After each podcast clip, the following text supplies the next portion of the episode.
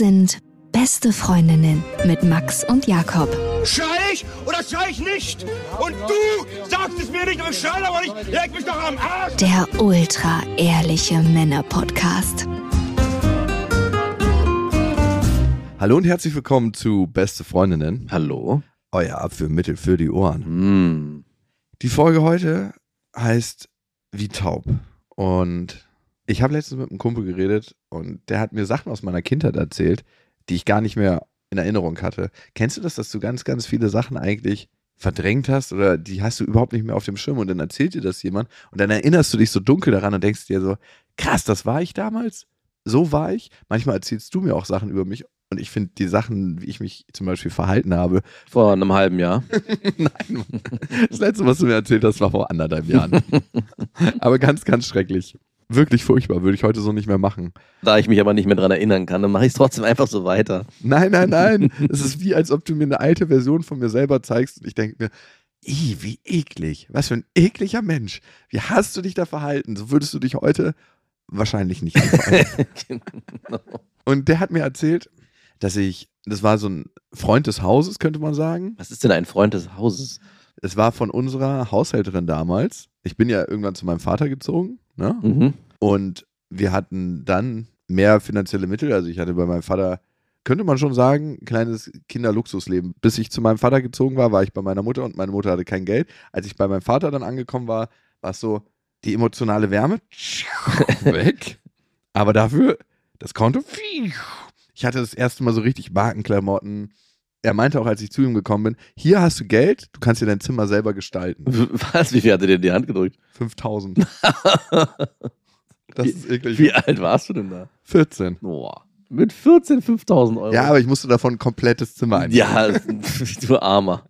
Auf jeden Fall, der Sohn unserer Haushälterin dann, der hatte selber recht schwierige Verhältnisse zu Hause und kam zu uns und mein Vater meinte, hey, fühl dich bei uns wie zu Hause. Du kannst an den Kühlschrank ran, wann du willst. Hier hast du den Schlüssel. Fühl dich frei. Du Wieso, kannst, wieso kam der zu euch? Weil er weiter weg gewohnt hat und immer mal wieder nach Berlin rein musste und ja, bei uns einfach gerne war. Und mein Vater war ja schon immer jemand, der gesagt hat, Jo, du kannst hier bleiben und fühl dich wie zu Hause. Das macht er heutzutage immer noch so. Und die Eltern haben da nichts gesagt gegen? Der hat bei seiner Mutter gelebt und ich glaube, die Mutter war so ein bisschen so, ist schon in Ordnung, wenn der Junge nicht zu Hause ist. Aha, okay, wow. Also ich glaube, er hat zeitlebens ein anspruchsvolles Verhältnis mit seiner Ma gehabt und ähm, er hat zu mir dann gesagt so, hey, ich habe mich das erste Mal so richtig willkommen und zu Hause gefühlt. Das ging mir total nah, weil ich an unser Verhältnis früher mich zurückerinnert habe und für mich war er immer wie so eine Konkurrenz im Haus. Da buhlt jemand um die Aufmerksamkeit von meinem Vater. Wirklich? Ja. Obwohl du 5000 Euro für dein Zimmer bekommen hast. Mark, bitte? Oder Euro? Euro war es, glaube ich. Ja, natürlich. Also das eine ist ja die materielle Ebene und das andere ist die soziale Zuwendung, was du dir eigentlich wünschst. Und wie, wie kann ich mir das vorstellen? Er hat dann bei euch einfach gelebt und hatte dann ein eigenes Zimmer, was er sich auch eingerichtet hat und war dann dein Halbbruder. Naja, wir hatten ja genug Zimmer. Mein Vater und ich haben ja in einem großen Haus zu zweit gewohnt, Ja. was übrigens mein Vater damals aus einer Zwangsversteigerung gekauft hat von einem ehemaligen Geschäftspartner, der ihm übers Ohr gehauen hat. Und der ist dann pleite gegangen, musste sein Haus bei einer Zwangsversteigerung verkaufen. Und mein Vater, so der hässlichste Rächer-Move, den es gibt, kam dann zu dieser Zwangsversteigerung. 300.000 zum ersten, zum, da hinten der Herr rechts. Stell dir mal vor, du drehst dich dann in dem Moment um und siehst, dass es so ein Dude ist, mit dem du mal Geschäfte gemacht hast und den du eigentlich übers Ohr gehauen hast. Ich zahle in Bar. Und ich weiß noch, der Typ, der in dem Haus gewohnt hatte früher, ne, der ehemalige Geschäftspartner, der war Boxer. Der war so ein richtig krasser Boxer, so ein richtiges Tier. Und der ist an dem Tag ausgezogen, wo wir eingezogen sind. Mit seiner Familie und allem? Nee, der hat ja mit Familie gewohnt. Die Familie war schon nicht mehr da an dem Tag. Er war alleine da. Und der wollte gerade die Küche auch ausbauen. Und mein Vater kam so rein und meinte so: Du, falls du dich erinnerst, die Küche habe ich mitgekauft. Die kannst du mal schön drin lassen. Und ich dachte, gleich kracht es hier. Hat aber nicht gekracht. Das war ein krasser Moment. Aber so war mein Vater. Wieso hat der denn in diesem Haus leben wollen überhaupt, wenn es so ein Geschäftspartner war, mit dem der sich nicht positiv einigen konnte? War das Haus so schön oder war das wirklich nur so, ich setze mich jetzt hier aus Rache mal zehn Jahre in dieses Haus? Äh, das Haus kann doch nichts dafür. Trotzdem ist es doch besetzt damit der ganze Energie. Ja, kannst du ausräuchern mit irgendwelchen genau, Stäbchen, wenn du möchtest. genau.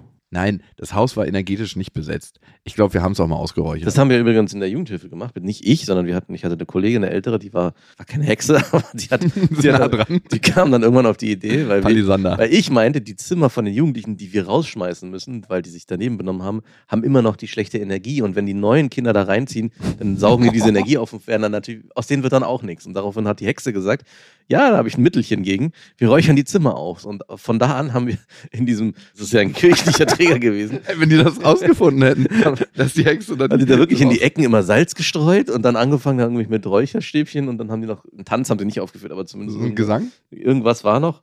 Und dadurch waren die Zimmer dann immer gereinigt und dann konnten neue Kinder einziehen. Ja, die war bei uns leider nicht, diese Mhm. Ausräucherhexe. Aber irgendwann kam mal eine Frau zu Besuch bei mir in diesem Haus und meinte, hier ist eine ganz komische Energie. Das sage ich doch.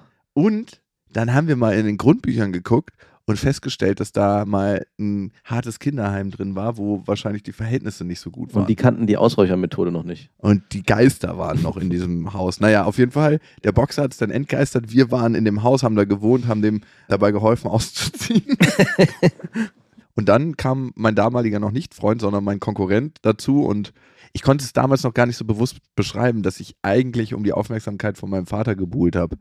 Also manchmal wird einem so ein Prozess ja erst später bewusst. Warum findet man jemand unsympathisch, obwohl man ihn eigentlich gar nicht unsympathisch findet? Weil wir quasi um die gleiche Sache buhlen, nämlich die Aufmerksamkeit von meinem Vater. Er hatte nicht keinen Vater und ich hatte diesen einen und wollte ihn auch behalten. Aber das hätte so eine schöne Sommerkomödie werden können, wenn du weiblich gewesen wärst. Oh Und dann der Junge, der, der, der attraktive Sohn der Haushälterin, der dann auch den Poolboy mimt, draußen oberkörperfrei und du da sehnsüchtig am Fenster stehst.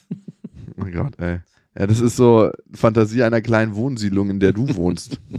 Und dann immer so schnell den Vorhang wieder vormachst. Und nein, ich habe gar nicht geguckt. Und eigentlich geht es aber nur um deinen Vater. Es geht eigentlich tatsächlich um meinen Vater, weil er hat mir dann erzählt, wie ich ihm so mein Zimmer gezeigt hatte, beziehungsweise ich hatte dann zwei Zimmer, meine Einrichtung, mein großes Wasserbett, auf das ich total stolz war und ihn so rumgeführt habe und ihm das gezeigt habe.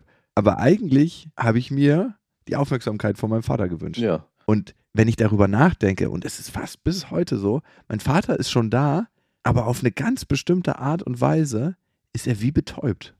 Er ist da, aber nicht wirklich präsent. Also so ganz, ganz merkwürdig. Mhm. So als ob er emotional nicht ansprechbar ist. Also bei meiner Mutter ist das ganz, ganz anders. Aber Deine Mutter ist fast schon überpräsent. ja, meine Mutter ist so wirklich, wenn die auch nur homöopathische Dosen von der Missverstimmung spürt, hast du sofort ähm, wirklich eine Nachricht auf deinem Handy, weil das kollektive Unterbewusstsein, wie sie sagt, uns alle zusammenhält und sie die Verbindung gespürt hat. Es ist ja wirklich so mit manchen, dass du irgendwie eine komische Stimmung hast und die melden sich dann. Da fragst du dich immer, wie funktioniert das? Ja, das nennt man Seelenverwandtschaft. Ja, genau. Meine Mutter meint auch, wir sind seelenverwandt. Oh, äh. Hey, du kannst auch mit deiner Mutter sehen. Nein, nein, nein, das ist was Klar. ganz anderes. I, weg weg aus. Hey, du musst nicht mit jeder Seelenverwandten Nein, auch schlafen. nein, aber das, das will ich nicht hören. Sowas möchte ich, das zerstört für mich die romantische Vorstellung von Seelenverwandtschaft. Mit der Mutter seelenverwandt sein. Nein, ihr seid irgendwas anderes, aber nicht das. Bitte. Ich höre das übrigens oft von Menschen, dass sie das Gefühl haben, mit mir seelenverwandt zu sein. Ich habe das schon recht oft in meinem Leben gehört und ich gucke dann immer, ob das in mir resoniert und wenn es nicht resoniert, bin ich still. Ey, was Aber das ist so bitter, wenn es jemand dir eröffnet und du dann einfach nur sagst, mhm. interessant, Dreimal Bauchatmung. interessant zu hören. Resoniert gerade nicht in mir. Oh, ey, das ist so bitter, weil derjenige natürlich sich erhofft, dass du das Gleiche. Ja. Das ist eigentlich schon fast. Eigentlich ist es noch heftiger, als zu sagen, ich liebe dich. Weil in dem Moment eröffnest du sozusagen den schmerzvollsten Part der Sehnsucht, die du in den anderen reinprojizierst. Genau, ich liebe dich ist nicht so stark wie, ich glaube, wir sind seelenverwandt. Mhm. Nee, Weil- nicht ich glaube. Ich, ich spüre eine Seelenverwandtschaft zu dir. Uh, Und dann kommt nichts zurück. dreimal Bauchatmung. Liebe kann immer temporär sein. Seelenverwandtschaft ist für Doch, immer. du könntest dann sagen, ich finde den Sex auch gut. Ich bimse dich auch gern. hey, wir waren gerade bei meiner Mutter. So. Und ich habe mich dann für mich gefragt, ne, weil ich dieses Taubheitsgefühl bei meinem Vater kenne und das spiegeln übrigens auch meine Schwestern und mein Bruder, glaube ich, kann das noch nicht so ganz wahrnehmen und einordnen. Der Einzige, dem das nicht so ergangen ist, der deinen Vater immer sehr präsent wahrgenommen hat, war der Sohn der Haushälterin. Wir telefonieren so einmal die Woche. Ich konnte ihm das das letzte Mal, das erste Mal sagen so, ey, ich schätze so den Austausch zwischen uns. Wann sagt man Leuten eigentlich mal, ich schätze den Austausch zwischen uns oder ey, ich finde das krass, was wir beide haben und merke, dass mir das wirklich was gibt. Wann macht man eigentlich so eine Komplimente? Wann hast du das letzte Mal ein Kompliment gemacht? Nach Ostern an meine Frau gerichtet, dass sie das alles sehr toll gemacht hat. Ich war ja nicht dabei. Okay. Und wann hast du das letzte Mal außerhalb deiner Beziehung ein Kompliment gemacht? Mm, Ja, irgendwann zwischendurch mal wieder. Im Ab und zu lasse ich da einmal einen raus. So, so, so hier braucht der Kaktus ein bisschen Wasser. Zwei Tropfen für dich. Davon musst du die nächsten sechs Monate zehren. Doch, doch, habe ich gemacht. Und sonst äh, kann der Rest auch mal ohne Komplimente klarkommen. Ich habe gemerkt, dass meine Freundschaften, die ich führe, das krass beflügelt, wenn ich das auch verbalisiere, was ich da habe. Und ja, manchmal auch, wenn es mir an was fehlt. Zum Beispiel zwischen uns beiden. Gestern Abend, ne? Wir sind ja gerade auf Tour. Und gestern Abend waren wir ja in der Sauna, wie eigentlich immer nach der Tour, nach einem Auftritt, haben was getrunken. Ich habe mich gefragt, warum tauschen wir uns in letzter Zeit gar nicht so tief aus? Also es darf es ja auch mal geben in der Freundschaft. Aber ich habe so ein bisschen die Tiefe vermisst. Und ich war dann noch ja zehn Minuten so auf deinem Zimmer, habe in deiner Betthälfte gechillt, nackig wie ich war. und habe dann so nach zehn Minuten gemerkt, oh, ich werde müde. Und ich wusste, früher wäre ich wahrscheinlich noch eine halbe Stunde geblieben oder so. Aber irgendwie gab es nichts zu erzählen. Und da habe ich mich gefragt, ist unsere Freundschaft ertaubt auf einer bestimmten Ebene? Darf das nicht auch mal sein, nach so einem ganzen Tourtag, dass man danach sagt, ciao? Na gut, aber wir hatten ja jetzt schon längere Zeit nicht mehr wirklich lange Zeit am Stück und da dachte ich mir, es ist so wie so ein Stöpsel, der gezogen wird. Ey, wir unterhalten uns jetzt richtig tief hier und ich liege hier nackig gemütlich im Bett. ich wollte nur schlafen. Nein, also ich vermisse tatsächlich die Zugewandtheit in unserer Freundschaft gerade ein bisschen Mhm. und die Tiefe und vor allem dein Mitschwingen und dein Mitgefühl. Klar, ich weiß, dass ich manchmal Scheiße baue und dass das nicht geil ist, was ich so immer mache. Trotzdem wünsche ich mir, dass du dann an meiner Seite stehst. Mhm. Ich gebe mir Mühe. Ab jetzt wieder. Nein, genau das soll es ja eben nicht sein. Du musst dir keine Mühe geben. Also du musst dir nicht Mühe geben, dass es so ist, sondern ich finde, entweder kommt das natürlich und aus einem inneren Impuls heraus oder wir leben halt betäubt nebeneinander. Du hast zusammen. mich eine lange Zeit auch sehr allein gelassen. Ist das so? Ja, auf jeden Fall. Womit denn? Mit genau dem. Hättest du das vor einem Dreivierteljahr so formuliert, hätte ich gesagt, Moment mal, das, so geht es mir genauso. Ich habe mich eigentlich seit längerer Zeit schon so ein bisschen, weil ich gemerkt habe, okay, äh, du machst viel dein eigenes Ding in vielen Bereichen, was auch völlig okay ist. Ich habe da auch gar kein Problem mit. Und deswegen gab es oft nicht mehr diese Momente. Und ich habe dann für mich entschieden, vielleicht brauchst du Zeit für dich. Und die Zeit habe ich dir gewährt. Wie wär's mal mit ansprechen? Na, ich habe das angesprochen. Nein, das stimmt Doch, doch, nicht. doch. Ich hab, Ey, äh, wann hast du das denn gesagt? Ich habe äh, zum Beispiel jetzt nochmal vor drei, vier Wochen, habe ich, oder zwei, drei Wochen habe ich gesagt, dass in dem ganzen Kontext, in dem wir uns hier bewegen, ich ihm merke, und das war auch ein Kompliment, und deswegen habe ich mich daran auch erinnert, dass eigentlich das, was ich am liebsten mache, ist mit dir Zeit verbringen und äh, beste Stimmt. Stimmt, stimmt. Und dass stimmt. dieses ganze drumherum ist zwar alles schön und gut, nur Grundrauschen ist. aber eigentlich, wenn ich mich entscheiden müsste, wäre es nur das. Und das hast du dann auch ganz gut einigermaßen angenommen. Wenn du das jetzt so schilderst, ist es eigentlich nur die Formulierung dessen gewesen, was ich ja schon viel, viel länger wahrgenommen habe. Aber auch dir die Chance geben wollte, von dir aus selber das zu erkennen. Also ich finde, wenn du sagst, und da- das, da wollte ich noch einhaken, was du vorhin gemeint hast, das immer zu verbalisieren, wie sehr man vielleicht auch eine Freundschaft schätzt oder einen, einen Partner oder auch Komplimente, ja, das ist alles wichtig. Aber ich bin immer der Meinung, es muss auch einen, einen stillen Ton darunter geben. Also, dass man vieles auch nicht verbalisieren muss, sondern einige Dinge auch gesetzt sein dürfen. Erfühlen. Erfühlen oder auch, dass der andere weiß, okay, das ist unser Level, auf dem wir uns bewegen. Und das muss man nicht immer nochmal hervorheben und benennen. Also, Ah, okay, dass das auch eine Freundschaft tragen kann. Genau, Also, dass die Freundschaft so eine Intensität hat und so eine Verbundenheit, dass sie auch mal so eine Phasen tragen kann. genau. Und dass man das auch mal äh, aushalten darf, wenn es mal eine Phase gibt, wo der eine sich vielleicht mehr bei sich befindet oder auch Teile dieser Freundschaft vielleicht in andere Bereiche auslagert, Beziehungen oder was weiß ich, könnte es ja auch sein, ne? Und dass man den anderen auch in seiner Art gewähren lassen darf, ohne dass man gleich mit anfängt zu zerren. Hey, ich- warum rennst du von mir weg? Oder ich würde mir nicht genug Aufmerksamkeit. ich würd gern, dass du wieder zurückkommst. ja, und wenn das Bedürfnis ein anderes ist. Und jetzt bin ich irritiert, muss ich ehrlich sagen, warum auf einmal du das vermisst, nachdem ich das Gefühl hatte, dass du eigentlich eher ein ganz anderes Bedürfnis hattest, nämlich dem Ganzen dich so ein bisschen nicht zu entziehen. Entziehen ist das falsche Wort, aber de, sein eigenes Ding zu machen. genau, sein eigenes Ding zu machen. Und vielleicht kommt das aus einem Schmerz, der woanders rü- herrührt, dass da auf einmal was weggefallen ist, was vielleicht jetzt aufgefüllt werden muss. Und ich muss jetzt mich auch erstmal finden, in dem wie, was du jetzt gerade von mir willst. Also du bist so an, so einem Punkt, wo ich denke so, okay, ich, ich spüre das Jetzt ja. brauche ich dich wieder. Ich spüre das ja auch, dass du irgendwie dir da was wünschst und ich denke, okay, ich war aber eigentlich die ganze Zeit gleich. Äh, klar habe ich mich dann natürlich auch ein bisschen zurückgezogen, kann man schon so sagen. Sag ich, Okay, du willst dein eigenes Ding machen, dann lass ich dich auch gewähren. Aber ich fange ja dann nicht an, noch, noch weiter an dir rumzubohren, sondern ich habe das dann laufen lassen. Und jetzt muss ich erstmal wieder herausfinden, wenn du das so formulierst, was willst du eigentlich von mir? Wenn du jetzt das Beispiel bringst von gestern Abend. Fandest du es nicht komisch? Nö, ich fand's nicht komisch. Weil so kenne ich das ja auch. Also, äh, So hast du es kennengelernt. ja, so das letzte, wenn ich das letzte, wenn es gibt so viele, so viele Beispiele, wo genau, ähm, ja, ich habe jetzt noch einen Termin ähm, und dann, ciao, äh, wir sehen uns äh, dann morgen, oder? Dass ich ganz, ganz und ich, abrupt aus so Beziehungssituationen Ja, genau. ausbreche? Okay, ich verstehe jetzt und ich kann auch gut nachvollziehen. Eigentlich war ich derjenige, der so ein bisschen sich zurückgezogen hatte, sein eigenes Ding gemacht hast. Du hast mich laufen lassen, weil du gesagt hast, okay, vielleicht ist das eine Phase, vielleicht braucht er das. Und selbst wenn es keine Phase ist, dann akzeptiere ich das so, wie es ist. Und jetzt bin ich gerade so, dass ich denke, wo ist eigentlich die Intensität unserer Freundschaft hin? weil ich brauche die jetzt. Oder ich will die jetzt. Ja, ich, so fühlt sich gerade für mich an. ja genau, ich brauche die jetzt. Jetzt, jetzt, äh, jetzt, jetzt, Jetzt wird ein Schuh draus. jetzt bin ich wieder da. Jetzt brauche ich wieder Dealer, ich brauche ähm, einen neuen Schuss, gib mir mal was. Naja, also wie formuliert man das? Jetzt auf uns bezogen. Wie formuliere ich das vor meinem Vater? Wie formuliere ich das vor den Menschen, wo ich das brauche? Also, weil du das Bedürfnis auch bei deinem Vater. Ach so, okay. Schon so, aber also ich kann ja nur von mir sprechen. Diese Aussage trifft ja erstmal so ein bisschen auf Unverständnis. Also so ein bisschen so, okay, ich weiß jetzt gerade, ich, also als du das erste Mal gesagt hast, dachte ich so, hä, was willst du jetzt eigentlich gerade von mir? ich bin hier in meinem Schneckenhaus. Nee, so, Hier gibt es gar nichts zu holen. so, so gar nicht, sondern ich war doch die ganze Zeit präsent und äh, habe aber aus meiner Sicht wahrgenommen, dass du so ein bisschen dein eigenes Ding machst und ich bin eigentlich da stehen geblieben, wo ich die ganze Zeit war und jetzt kommst du auf einmal, stehst du ganz dicht vor mir, das fühlt sich so an, wie als würdest du so, kennst du das Gefühl? Von hinten umarmen. Nee, von vorne, wenn einer so richtig nah vor dir steht. so Also dein Nase Abstand an Nase, wahrst? genau, den Abstand. Und tritt in meine Blase rein und sagt so, hey, äh, ich bin jetzt hier, warum bist du nicht auch hier drin? Und ich so, Moment mal, ich stand doch schon die ganze Zeit da. Ich verstehe zwar, was du meinst, aber vielleicht muss da auch erstmal wieder eine Annäherung stattfinden. Kann, kann, kann Ganz langsames Aneinander rantasten. mhm, vielleicht. Mhm.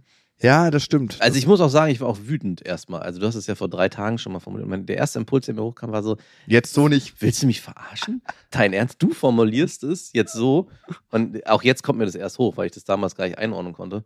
Aber ich, wenn ich jetzt an dieses Gefühl zurückdenke, dann ist es genau das. So richtig, willst du mich verarschen? Jetzt kommst du damit an und seit einem gefühlten halben Jahr habe ich immer wieder mal so phasenweise so, so ein bisschen versucht, so kleine Hinweise zu geben. Und äh, das wurde dann auch irgendwie angenommen, aber es hat sich halt nichts verändert. Und dann dachte ich, okay, ist auch in Ordnung. Ich kann Ja, ich höre dich, aber ich ändere nichts. Genau. Und da und jetzt, wo du es, wo jetzt, wenn du es jetzt so formulierst, merke ich richtig, dass nochmal dieser Widerstand hochkommt. Nee, ich lasse mich jetzt hier auch nicht verarschen. Naja, vielleicht ist es aber auch sowas wie, du hast die ganze Zeit nicht gewollt, jetzt will ich auch nicht mehr. Das hört sich an wie in einer Liebesbeziehung. Es ist eine freundschaftliche Liebesbeziehung. Und ich stehe so dicht vor dir, dass du meinen Atem spüren kannst. So Nasenspitze an Nasenspitze. Ja, interessant, ne? Und wie daraus Dynamiken entstehen können, dass man sich sein ganzes Leben lang nicht wieder sieht. Weil Ja, sowas kann sich ja hochsteigern. Klar. Also Die Gefahr besteht ja immer, egal mit wem, wenn man sich in so einer Phase befindet, dass beide Seiten von sich aus sagen, na gut, Ich gehe einen Meter zurück, dann geht der andere Genau. wieder einen Meter zurück. Dann soll, geht, soll der doch kommen? Ach, er kommt nicht, na gut, dann komme ich auch nicht. ey, und krass, ich hatte es verdrängt, dass du das genauso ausformuliert hast, dass du, egal was wir machen, am liebsten Zeit mit mir verbringst und diese Sache hier machst, diesen Podcast.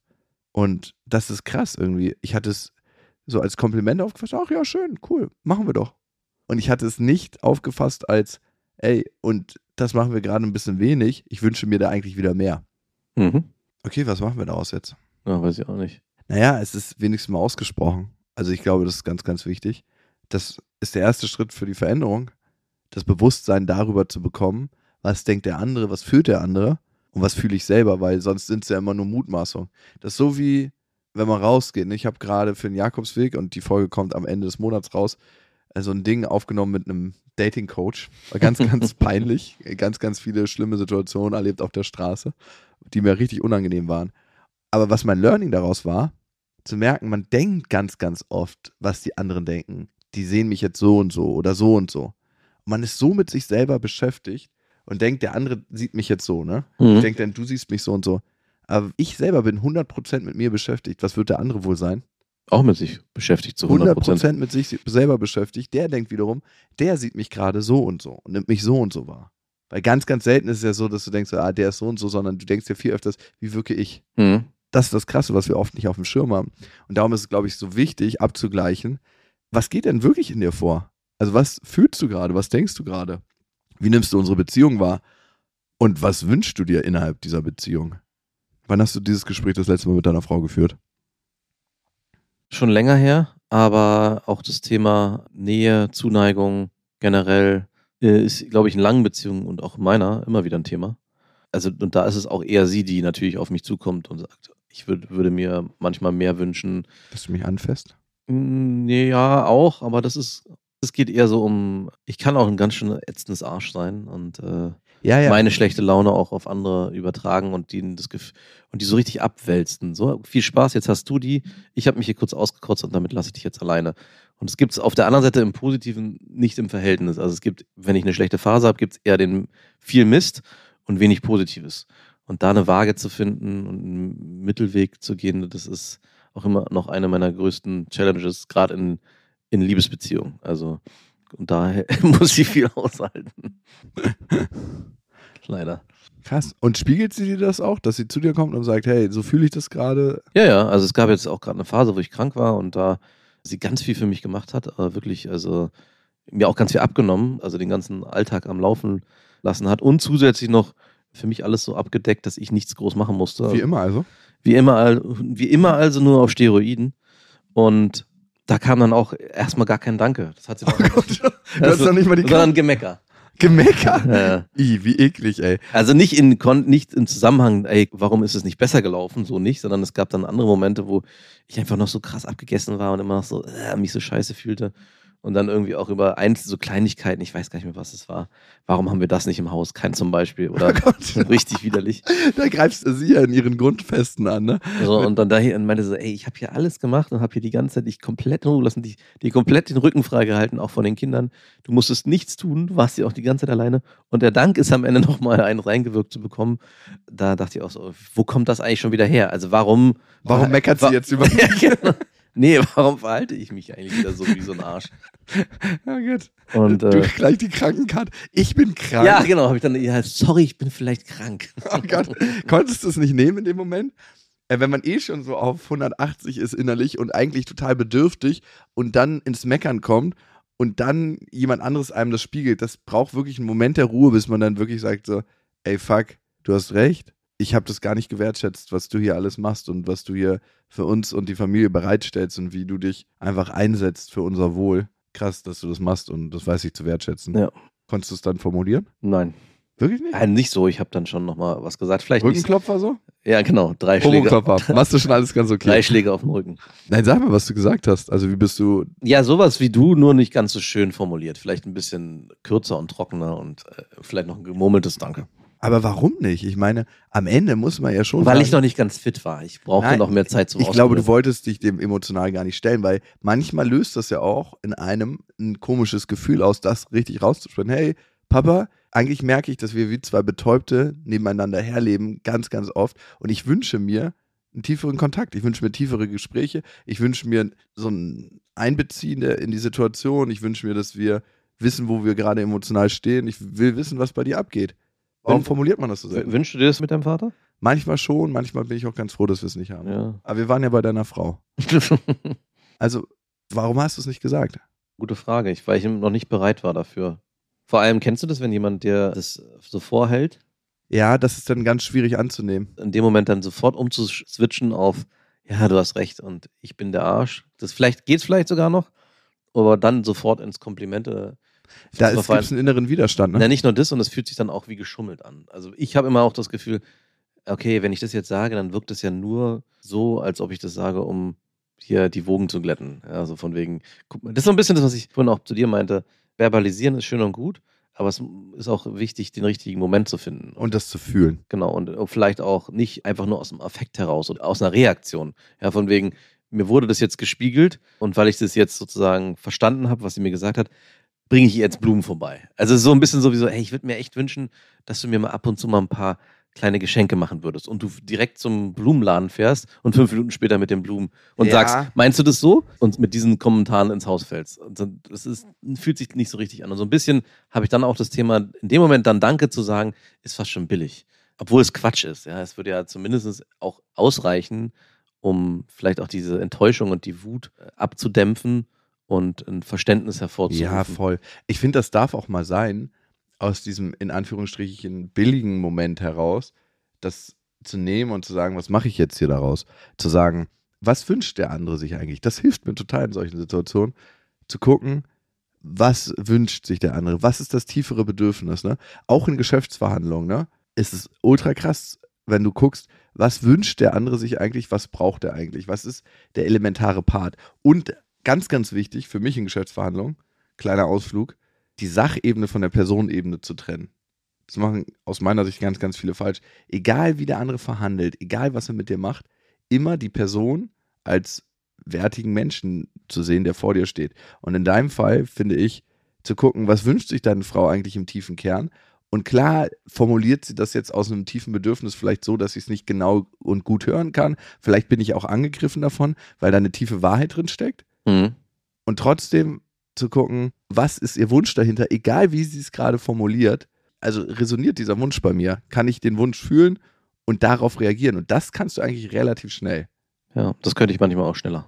Ja, Also da könnte ich, da, das ist auch eine Sache, die ich immer wieder merke, warum es mir so schwer fällt, über meinen Schatten zu springen und dann in dem Moment auch nicht nur zu sagen, ja, sorry, tut mir leid, du hast ja recht, das ist ja die einfachere äh, Variante, sondern auch gleich noch den nächsten Schritt zu machen und dann direkt zu benennen, hey, ich bin erstens super dankbar, dass ich dich habe. Sowas alleine schon würde ja schon ausreichen. Muss ja gar nicht unbedingt an der Situation festgemacht werden, die man vielleicht in dem Moment äh, erlebt hat oder jetzt in dem Fall meiner Krankheit, dass sie mir so den Rücken freigehalten hat, sondern auch allgemeiner und größer zu werden. Einfach zu sagen, ich bin einfach so dankbar generell dafür, dass ich dich habe an meiner Seite, dass nicht nur dafür, dass du in schlechten Zeiten zu mir stehst, sondern für das, was wir gemeinsam auch kreiert haben und was wir für ein Leben gemeinsam führen.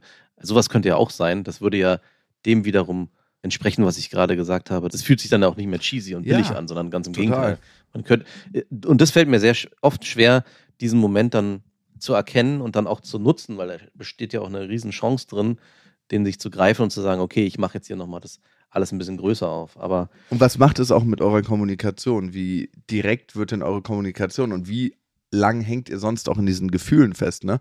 Weil das ist ja auch eine Entscheidung, wie lange möchte ich in einem bestimmten Zustand stuck sein und festhängen und Aber das ist eine Sache, da sind wir beide sehr gut drin. Das, also, es war nicht immer so, aber dass wir sehr schnell auch wieder zueinander finden und in diesen Gefühlen nicht verhaften bleiben. Also die, die Basis ist einfach so stark, dass äh, selbst wenn sowas passiert, man auch dann doch später mit Kleinigkeiten da sehr schnell wieder rauskommt. Also dass wir beide uns sagen, ey, was da vorhin passiert ist, sorry, äh, war irgendwie bla. Und dann ist man sehr schnell wieder an dem Punkt, dass man merkt, okay, die Zuneigung und die Basis stimmt eigentlich. Und das ist, wenn du mich fragen würdest, was so vielleicht auch Liebe äh, in, nach vielen Jahren noch ausmacht, das ist eigentlich immer das zum Wissen, die Grundfesten werden auch durch so einen Streit nicht erschüttert.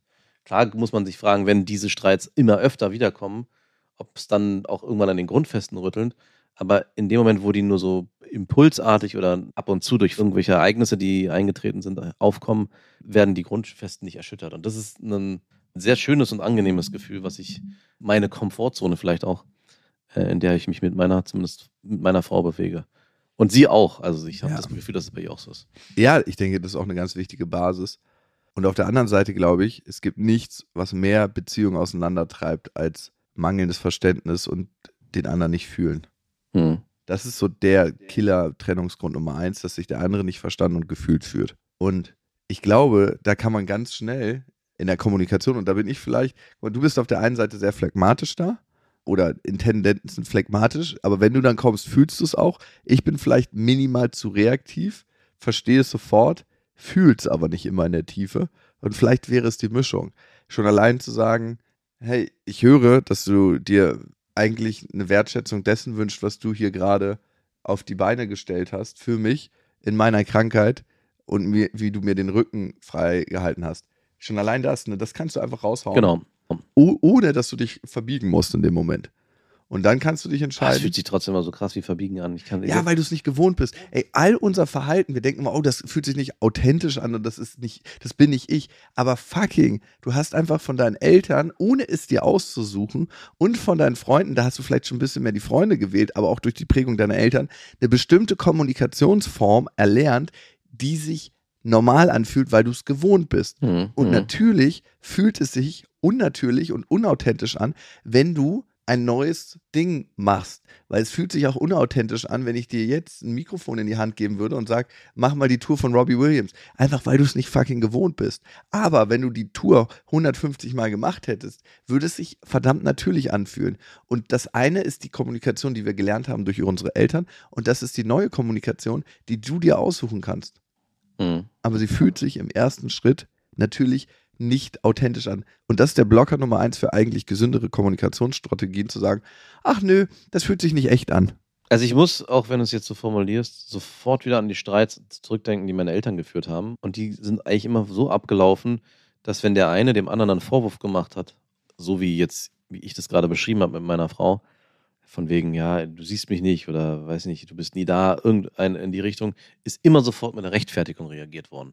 Und nie mit dem Aufeinander zugehen, sondern es war immer ein, ein erst Distanz aufbauen. Mhm. Also der klassische Vorwurf, du bist nie da, ich, du lässt mich die ganze Zeit alleine, äh, kam dann zum Beispiel von meinem Vater zurück, naja, du willst mich auch nicht da haben, du willst ja die Sachen auch alleine machen und ich, oder ich muss ja das und das machen. Also es war immer nie äh, aufeinander zugehen, sondern noch weiter entfernen, rechtfertigen für das eigene Verhalten, auch dann im nächsten Schritt nicht äh, irgendwann einzusehen, okay, ich habe vielleicht falsch gelegen mit meiner Argumentation. Und das ist so, diesen zweiten Schritt mache ich, glaube ich, nicht, mache ich nicht mehr. Also ich schaffe es dann im zweiten Schritt, wenn ich mit meiner Frau Streits habe, zu sagen, hey, das war dumm, was ich davon gesagt habe. Das ist natürlich nicht so. Aber diesen ersten Impuls, in die Rechtfertigung zu gehen, das ist eine Sache, die ich mir wahrscheinlich von meinen Eltern abgeguckt habe. Ja, und das Krasse ist in Streits, und das ist, würde ich sagen, in 99 Prozent der Fälle so, es geht nie um die Begründung, es geht immer um das Bedürfnis. Mhm. Also, wenn deine Mutter zu deinem Vater gesagt hat, du bist ja nie da, den Schritt zurückzugehen, zu sagen, ja, ich arbeite ja auch die ganze Zeit für uns und bringe ihr das Geld rein, wäre der Schritt zurück. Oder zu sagen, was ist eigentlich das Bedürfnis dahinter? Sie wünscht sich mehr Zweisamkeit, Mhm. sie wünscht sich Unterstützung. Ich meine, das kann man auch keinem vorhalten, ne? Alte Kriegsgeneration. Ja. Ja, ich habe draußen auf dem Feld Kohlen geholt. Die sind ganz anders in ihrer Kommunikation geschult worden. Und heute das für dich anders zu machen, aus der Prägung heraus, woher du kommst, ist natürlich eine hohe Kunst. Und ich kenne das auch, dass es ganz, ganz schwierig ist, da nicht in die Rechtfertigung zu gehen. Hey, ich mache doch schon alles, so dass es uns gut geht und du siehst mich ja auch nicht. In dem Moment, wo du das sagst, siehst du mich ja auch nicht. Ja. Und ich glaube, man kann so viele Situationen so schnell auflösen, wenn man in dem Moment nicht betäubt ist, sondern bewusst. Ich habe manchmal das Gefühl, oft ist es gar nicht hilfreich, sofort zu reagieren, sondern vielleicht so 30 Sekunden verstreichen zu lassen und dann erst eine Antwort zu auszuformulieren. Voll. Also wenn, bevor einem schnell was rauspoltert, das ist ja der Automatismus, ne? Mhm. Wenn du sofort was sagst, das ist der Automatismus. Aber erstmal kurz innehalten und dann gucken, okay, was möchte der eigentlich, der andere mir wirklich gerade sagen? Vielleicht ist er in seiner Kommunikation auch gar nicht so fit. Und es ist gar kein Vorwurf, sondern ein Wunsch. Geh mal davon aus, dass es ein Wunsch ist. Was wünscht die andere Person sich? Und formulier das mal aus, dass sie wenigstens mal verstanden wurde, die andere Person. Du wünschst dir gerade das. Gehe ich recht in der Annahme das? Und nicht gleich, ja, ich war ja auch krank. Weil oft ist die schnelle Antwort auch die vermeintlich einfachere, weil die sich so offensichtlich darstellt. Man hat selber das Gefühl, hey, ich habe ja sofort eine Reaktion auf diesen Vorwurf und dann soll sie erstmal, soll sie erstmal damit gucken oder er in dem Fall. Ja. Und was dann oft ganz schnell passiert, ist, dass eigentlich beide nur noch in diesen Vorwurfsmechanismus kommen. Und das Ja. ist taub. Das ist taub. Genau. Und dann kommt man gar nicht ans Eingemachte, nämlich darüber zu reden, was, wie du schon gerade gesagt hast, was die eigentlichen Bedürfnisse sind, sondern man wabert nur an der Oberfläche. Fläche. Also, ich glaube, Ziel im Leben und in ganz, ganz vielen Situationen, und danach sehen wir uns ja eigentlich alle, jeder Mensch sehnt sich danach, ist aus der Betäubung rauszukommen in den richtigen Kontakt mit anderen Menschen. Hm. Also in das, ich erfühle, was der andere Mensch gerade hat und bin da und der ist bei mir. Und da braucht man auch gar nicht mehr so viel. Wenn das da ist, auch in der Kindererziehung, ne? Und ich habe mich manchmal gefragt, wie sehr bin ich da und wie sehr bin ich betäubt wie mein eigener Vater? Also wann bin ich nicht betäubt? Wann bin ich wirklich da? Und das ist für mich so essentiell, diese Momente zu kreieren. Ich weiß gar nicht, ob meine Tochter das auch so wahrnimmt oder ob ich einfach ganz oft so betäubt durchs Leben schrabbel und sage, oh, ich nehme dich gar nicht wahr. Ich höre, was du sagst und antworte auch, aber eigentlich bin ich nicht da emotional. Bist du da? Also ich bin, es fällt mir eigentlich schon leicht da zu sein und präsent zu sein. Aber es gibt oft Momente, wo ich das Gefühl habe, es könnte eigentlich noch mehr sein. Also natürlich ist mir das jetzt auch gerade dadurch, dass ich krank war, nochmal ganz besonders aufgefallen, beziehungsweise es hat sich einfach durch den Alltag so ergeben, dass ich nicht da sein konnte.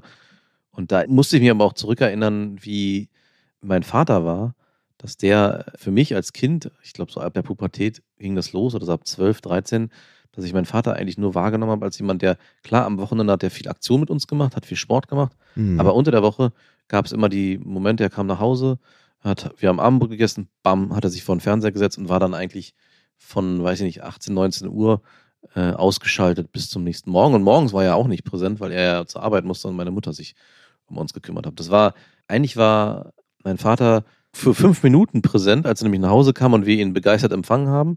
Wir dann vielleicht noch Abendbrot gegessen haben und dann war er eigentlich schon wieder weg gefühlt. Alter Schwede. Und äh, so ein bisschen habe ich das Gefühl, ist auch das, was ich auch habe, dass ich immer in diesem Zwiespalt bin, hey, ich will eigentlich mein eigenes Ding machen. Klar, meine Kinder sind mir wichtig, aber wenn die draußen mit irgendwelchen anderen Kindern spielen, bin ich eigentlich sehr froh, weil dann muss ich mich nicht mit denen beschäftigen. Das heißt nicht, dass ich mich gerne mit meinen Kindern beschäftige, aber ich merke schon, dass da so, ein, so ein, manchmal so Momente aufkommen, ich würde lieber mein eigenes Ding machen. Und natürlich ist es auch in gewisser Weise normal und gut. Also wer will schon den ganzen Tag zu 100 Prozent Zeit mit Woanders seinen, sein, ne? genau, und zu 100% Zeit mit seinen Kindern verbringen. Das muss sich ja auch die Waage halten. Aber mir fällt's, oder was ich manchmal denke, ist, dürfte mehr bewusstere Momente geben. Also Mhm. bewusst sich dafür zu entscheiden, jetzt verbringe ich Zeit mit meinen Kindern. Das hat mir meine Frau auch letztens gesagt. Du musst ja gar nicht mehr groß Ausflüge machen, aber du kannst ja einfach hier präsent sein und dann was, was unternehmen und dann wieder dich rausziehen und dann für den Moment äh, wieder was für dich machen. Da ist sie ja ganz schön wach, wenn sie dir das sagt. Ja, und in so einem Wechselspiel zu sein und nicht so den ganzen Tag in so einer, wie du es selber auch wahrnimmst bei deinem Vater und ich damals bei meinem Vater wahrgenommen haben, dieses so leicht taube, so nie so richtig da. Schon. Das ist krass, ne? Eigentlich die ganze Zeit da, aber nie richtig da. Mhm. Also wie in so einer Art So wie jemand, der, Dämmerzustand. ja, wie, wie jemand, der reagiert. Also ja, wenn ich ihn anspreche, dann antwortet er, aber wenn ich nichts sagen würde, dann würde auch nichts kommen. Gesprächsroboter. Krass, ne? Und ich meine, wie du mit deinen Kindern in Kontakt bist und welche Beziehung du mit denen lebst, ist ja eigentlich auch nur Sinnbild davon, wie du mit der Welt in Kontakt bist. Hm. Es zeigt sich einfach viel, viel krasser bei deinen Kindern, weil das ist der Punkt, wo du drüber nachdenkst. Bei anderen blendest du das manchmal aus oder blende ich das aus. Aber am Ende ist es ein Sinnbild dafür, wie du im Leben stehst. Und weißt du, was noch krass ist? Wir haben uns dann weiter über meinen Vater unterhalten. Ja, seid ihr? Ich und mein Kumpel. Hm. Und dann ist uns aufgefallen, wie sehr er sein Leben vollgepackt hat mit Sachen um sich herum, dass er aus der Betäubung heraus vielleicht doch noch eine Fülle erfährt. Ja, da kenne ich auch noch jemand anderen, der so ist. Ja, wollte ich gerade sagen. Und im zweiten Schritt dachte ich mir, wie kann man so leben? Und dann bin ich so kurz rausgestiegen aus diesem Bild und dachte so, wer lebt denn noch so? Ich selber. Und das ist, glaube ich, manchmal bei mir so ein krasser Punkt, dass ich selber in Teilen in der Betäubung lebe und deshalb so viel um mich rumballer, dass das Grundrauschen so intensiv ist, dass ich es trotz Betäubung hören kann. Also, dass ich emotional manchmal so neben mir stehe, dass ich so viel brauche und so eine Beballerung, dass ich es überhaupt spüre, lebendig zu sein. Ja, und das ist das, was ich wahrgenommen habe, zum Beispiel das letzte halbe Jahr. Mehr und mehr. Und dann auch gemerkt habe, okay, das wird auch nicht weniger, auch wenn ich es anspreche, wird es nicht weniger.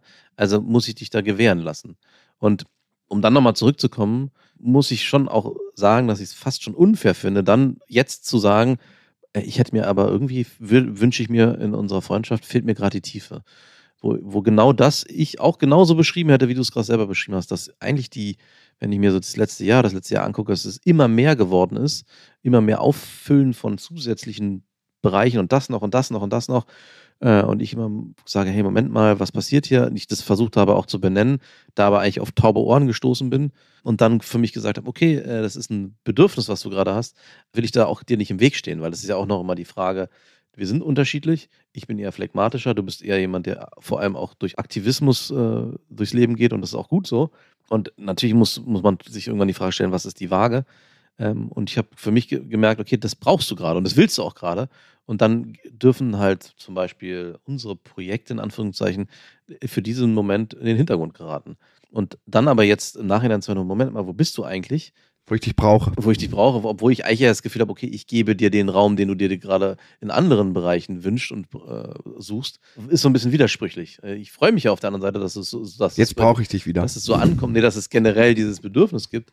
Und da muss ich dann jetzt auch erstmal wieder gucken, okay, was bedeutet es? Also, wie kommen wir da jetzt wieder zueinander oder was ist es eigentlich genau, was dir fehlt? Weil das finde ich gerade selber auch. Du reagierst gerade nur. Hör mal bitte mein Bedürfnis. Hör einfach mal bitte mein Bedürfnis. Ja, da sprichst du auf jeden Fall wahre Worte. Also, ich kann sagen, dass ich sehr mit mir beschäftigt war in den letzten Monaten.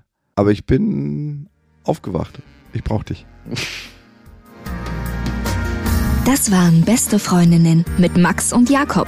Jetzt auf iTunes, Spotify, Soundcloud, dieser YouTube und in deinen schmutzigen Gedanken.